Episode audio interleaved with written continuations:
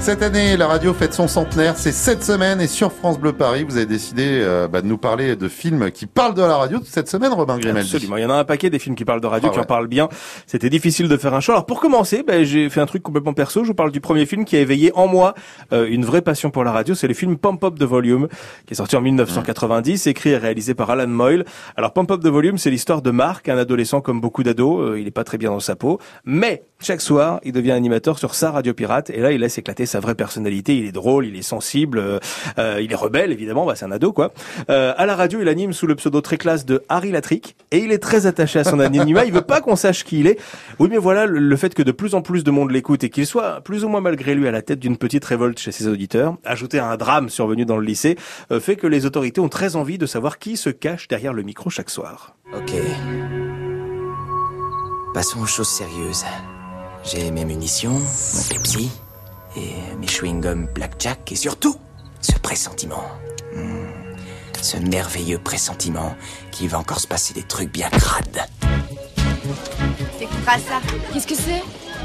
C'est ce gars-là. Tu sais, ce mec qui a une radio pirate. Déjà, rien que son surnom, c'est Harry Latrick. Un élève de notre lycée, Malcolm Kaiser, s'est suicidé. Eh ben allez-y, faites donc des conneries. En fait, c'est c'est beaucoup plus raisonnable que, que de vous envoyer une balle dans le crâne. Et ils vont le faire, ils vont faire des conneries. Hein. C'est un teen movie, un film pour ados, et c'est plus intelligent, plus profond qu'on imagine. D'abord, il ose aborder des tas de soucis, euh, de questions qui ont toujours été ceux des ados, hein, le mal de vivre, mais aussi des sujets qui étaient touchy, surtout à la fin des années 80. Euh, L'homosexualité, la grossesse non désirée, le suicide, on l'a entendu. Tous ces sujets sont abordés frontalement, de manière assez juste. Euh, et puis Christian Slater, encore tout jeune, joue le rôle de Marc, Mmh, ouais. alias Harry Latrick, et il a marqué toute une génération. Il est doublé en français par le comédien Emmanuel Curtil, et pour info, pour moi, c'est devenu une des voix euh, emblématiques de la radio. D'ailleurs, il a fait des jingles de beaucoup, beaucoup de stations de radio. vrai, ouais. Euh, il double maintenant, je sais pas, Jim Carrey par exemple, euh, Chandler dans Friends et plein de personnages de dessins animés. C'est un film engagé qui passe un message simple mais qu'on a besoin d'entendre quand on est ado. Exprimez réellement ce que vous avez sur le cœur. Soyez qui vous voulez être. Ne faites pas semblant. Vous laissez pas écraser par la pression sociale qui vous dit quoi faire.